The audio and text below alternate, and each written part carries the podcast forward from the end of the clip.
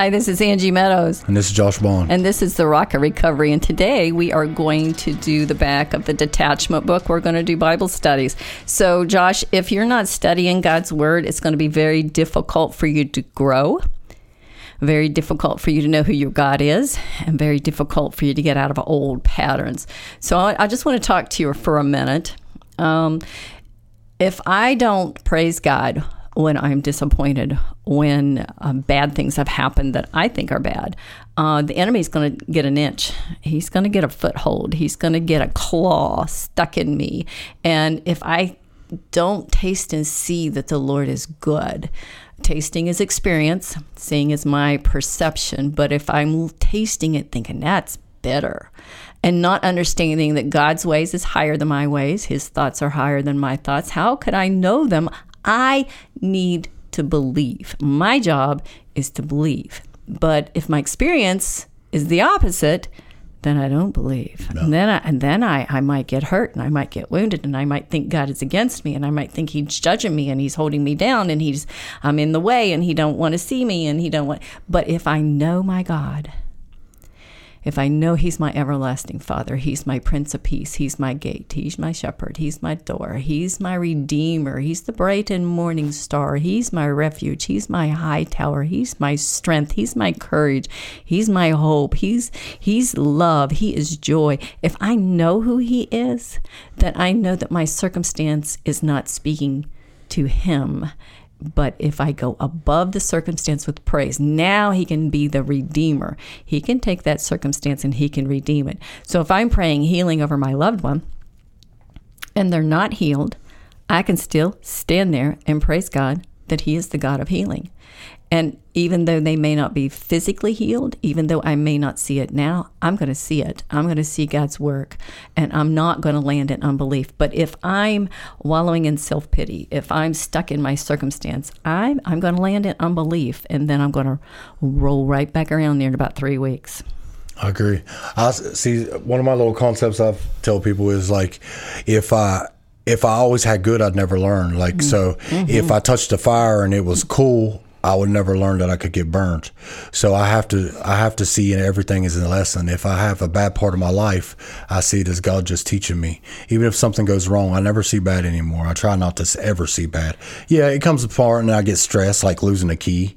but then I think, man, maybe he has to teach me patience, you know what I mean? There you go. So yeah, I have to praise him at all times, through the rough, through the the smooth, you know what I mean?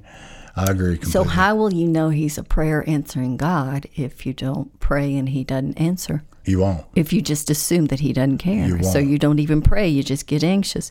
But yeah. instead, if you start trusting in him in those little things. So if I'm grieving, I can know my comforter. But if I sit with my grief and embrace my grief and make grief my God, now I've gone into unbelief. I've gone into self pity. I've gone into confusion. Yes. So I don't want you to rehearse your wound. Now, this is for somebody out there because this is not our lesson. mm-hmm. Stop rehearsing your wound and start rehearsing whose God is. He is your strength. He is your redeemer. He's the restorer. He's he's the one that's going to put you back together. Um, that's a fact. Yeah, he's going to be that rock. He's going to be that comforter. He's going to be all that you need when you know that He's all that you need. So today we're going to look at treasures. We're going to look at the treasures in God's Word and the treasures that He has for us. So read number one, Josh. Proverbs 16:8. What is righteous? Would it be okay to do wrong if you will get wealth, financial gain for it? Hmm. Psalm 16:8. I keep my eyes always on the Lord. With him at my right hand, I will not be shaken. Righteous is doing right. A righteous person would not compromise their standards but would act in a way to show love and obedience to God. Now, I just taught the little ones, Shadrach, Meshach, and Abednego, from the book of Daniel, and how they stood uh, and would not bow to Nebuchadnezzar's 90 foot statue. And they said, You know, our God is able to deliver us, but if he doesn't, it's, it's all right. We're going to praise him anyway. And, and that, you know, I know I was teaching elementary school kids, but that was preaching to me. All right, Lord, it may not go my way. I may be, throw it into fire. They may heat it up seven times. It may burn everybody else that's trying to throw me in there. I may be really afraid, but I will not bow. I will not bow to self pity. I will not bow to anxiety. I will not bow to depression. I will not bow to a bully. That's well, real. what will you not bow to? Yeah, I won't bow to any of it. I got a God that is Yeah. over all that. He's So- a superhero. So stop bowing to the to the thought that you need drugs. yes, that you need alcohol real. to cope with your day. Instead, I want you to bow to the righteousness of God, to know that you know that you know that He's got a purpose and a plan here, and that this is going to be okay. He's going to deliver you. He's going to bring about an uh, uh, expected end in your life. He didn't mean this for evil. He meant it for good. Proverbs sixteen sixteen, number two, Josh. What is better than gold? What is better than silver? How much better to get wisdom than gold, to get insight rather than silver. So, how what's better than gold? Wisdom, What's better than silver? understanding. So here, um, I I need to take every circumstance and ask God for wisdom and understanding. And once I get wisdom and understanding, Josh, now I can have compassion for the next person behind me that's suffering in the way that I was. I'm not judging them anymore. My heart's open and, and having compassion for them, and I'm able to go to them and say, "This is how God comforted me." So number three, Proverbs 17:1. Compare the difference between a quiet or a strifeful home. Better a dry crust with peace than a quiet and quiet than a house full of feasting and strife. And so it's really interesting, Josh, but the Lord says to me, be quiet. I went to church service one time and I was just ripping the praises. I was like, okay, all right, I know this is happening. I know they've only given my husband six months to live. Now this was like twenty some years ago, and and I know this has happened and that's happened, and I know my my back injury and my son's you know on drugs and you know all these things were happening. So I was going to go and I was going to praise the Lord.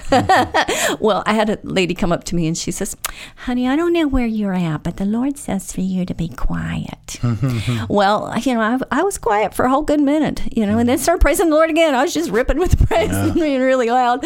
And they called us all up to the altar. And I mean, there was two, three hundred people at that altar. And here comes a man, and he says, "Honey, I don't know where you're at, but God says for you to be quiet." Really? I went home and I studied quiet, be still, all through the entire Bible. And I realized that what the Lord was saying was for me to stop my anxiety. Yeah. To stop wrestling with the circumstance and do a true praise. Because I wasn't truly praising Him and saying, okay, Lord, I'm going to praise you until I land in a place of peace. Mm-hmm. I was obsessing and praising Him to manipulate Him, to move Him, to do something for the circumstance instead of do something in me. So, in other words, I have to let go of the outcomes. I have to let go of life or death or blessings or cursings or light or whatever it is that I think I wanted. Um, and and you know, if I go bankrupt, if if I lose everything, if I lose, I have to still praise God for the sake of praising God, not for the sake of moving circumstances. And then when He moves circumstances, it's because it was time. And sometimes he's waiting on me to really find that depth of praise so that he can move with his hand. Does that make sense? So that I'm he's not the genie in the bottle, Yeah. but he's really the God in heaven. bondsman, a and, salesman, And a I'm really surrendering to him. Now I think I did not get this scripture put in here. I was rushing this morning. See, I see it uh-huh. as like the also a sense of when we're talking about peace and like where it says right there, like the difference between rich and wealth. Rich is mm. just a bunch of money, chaos. You know what I mean? Mm-hmm. Because you know everybody wanted wealth is not at worry, at mm-hmm. peace. So you know what I mean? Who wants to be rich and be chaotic? And nobody. Well, I mean, I'm sure a lot of people, but I'd rather be wealthy. It's a lot of suffering. You much rather have peace. Yeah. Okay, so Ecclesiastes 5:10. What is the problem in this verse? Okay. Whoever loves money never has enough. Whoever loves wealth is never satisfied with their income. This too is meaningless, and that's what Solomon says in Ecclesiastes.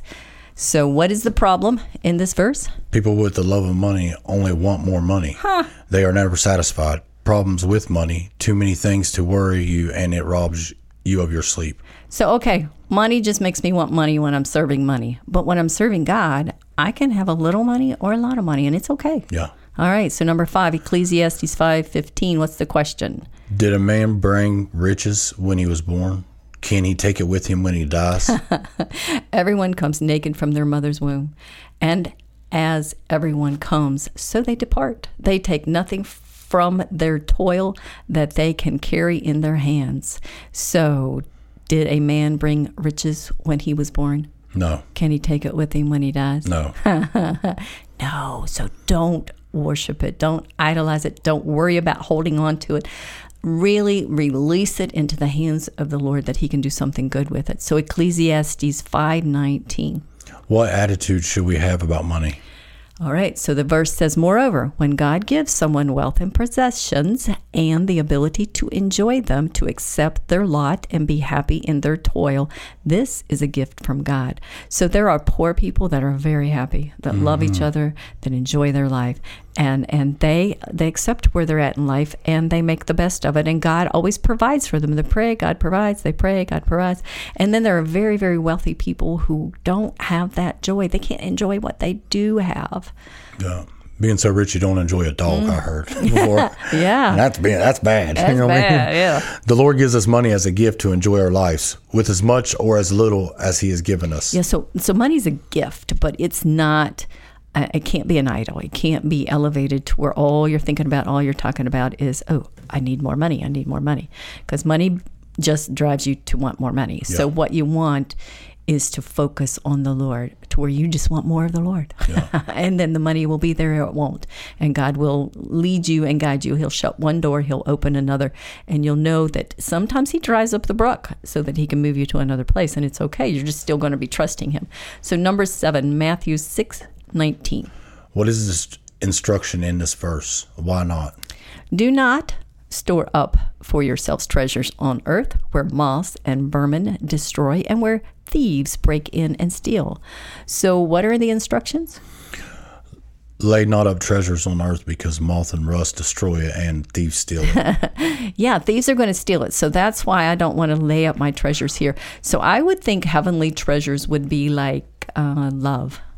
And like joy, and like praises, and like uh, Lord, I give you my life. Uh, I transform myself. I become a living sacrifice. I'm just passing through here. Um, so I'm not holding tightly to possessions. I'm free to move them on when I have no more need for them. I don't need to stack them in the basement for 50 years for my kids to, to uh, you know, pay for dumpsters to get rid of them. I can move them on. I can say, Lord, I have no more need of this. Where, where would you like for it to go? And when I do that, Josh, there'll be somebody standing in front of me within a week that says, Hey, you know, I'm really in need of. Mm-hmm. And sure enough, I've got it. That's real. I'm like, I got everything. Just let me know what you need. Yeah. so Matthew 6:20. But store up for yourselves treasures in heaven, where moths and vermin do not mm. destroy, where thieves do not break in and steal. So where's my treasures to be? In heaven. In heaven. yes, keep them in heaven. Matthew 6:21. Where is your heart? Are you chasing houses, cars, jobs, or after the things of God? For where your treasure is, there your heart would be also. Chase after God, and you will find love, joy, peace, patience, faithfulness, goodness, kindness, gentleness, and self control. Galatians 5 22 23. This is a intentional pursuit. Yeah, so if I want love and joy and peace in my life, I've got to pursue it. If I want patience and kindness and faithfulness, I got to pursue that. If I want gentleness, if I want to have a gentle demeanor, I've got to practice it. I've got to go back and repent. I got. Re- I even repent to my dog. I'm sorry, I was fussy. You know, they get up mm-hmm. underneath my feet, and so I have learned to be very gentle with them, to put my foot right up underneath their bellies and push them, but not to be fussy with them anymore, because I just have to go back and repent to them dogs. Number ten, Matthew six twenty four. Who is your master? No one can serve two masters. Either you will hate the one and love the other, or you will be devoted to the one and despise the other. You cannot serve both God and money. So, whatever I think of the most that doesn't line up with my purpose in life is my master. Mm-hmm. So, sometimes we get stuck on a loop and our brain swells, and our master is fixing something, fixing someone, fixing a circumstance, fixing a person, uh, having someone's attention or their love, and we're obsessing over things that are opposite of where God wants us, and our brains swell. Yeah. and now we stuck.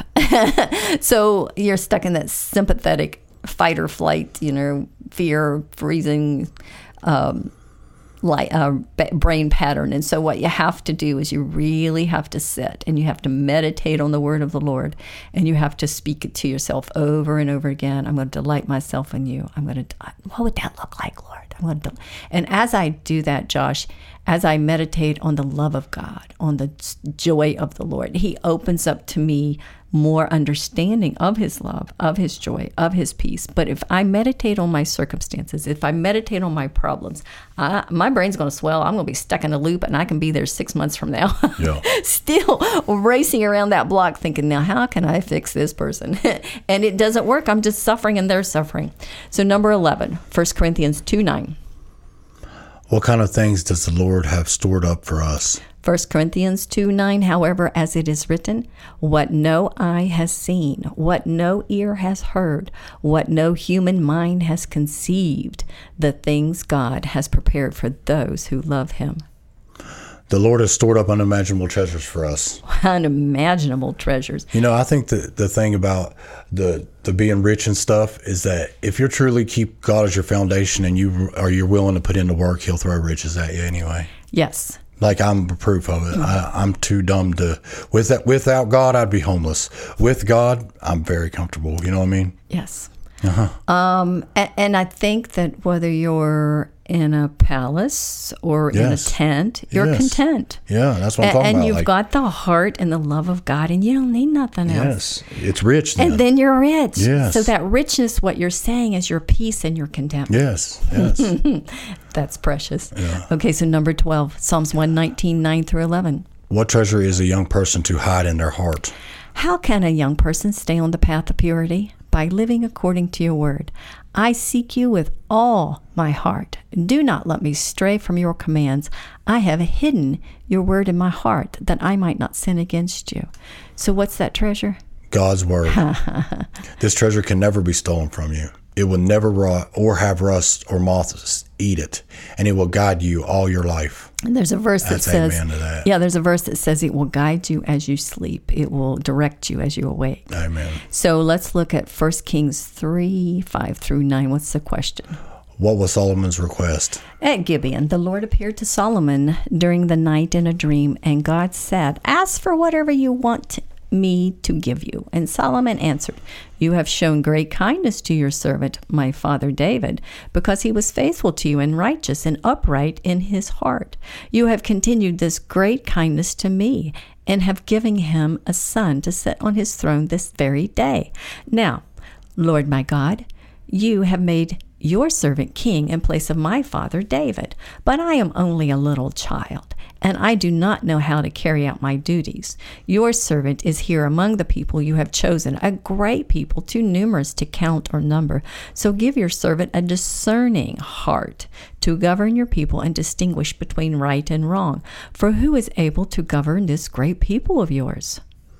Solomon requested an understanding heart and to be able to judge between the good and the bad. I think when we have great riches, we can understand the difference between good and evil. We can have that understanding heart. We can know where to put up our boundaries, where to invest in, and where to back up from. Mm-hmm. So, number 14, 1 Kings 3.10, what was Solomon's request? Was it pleasing to the Lord? The Lord was pleased that Solomon had asked for this. Yeah, he asked for understanding, and the Lord was very, very pleased. So, what kind of heart did God give Solomon? I will do what you have asked. I will give you a wise and discerning heart, so that there will never be, never have been anyone like you, nor will there ever be.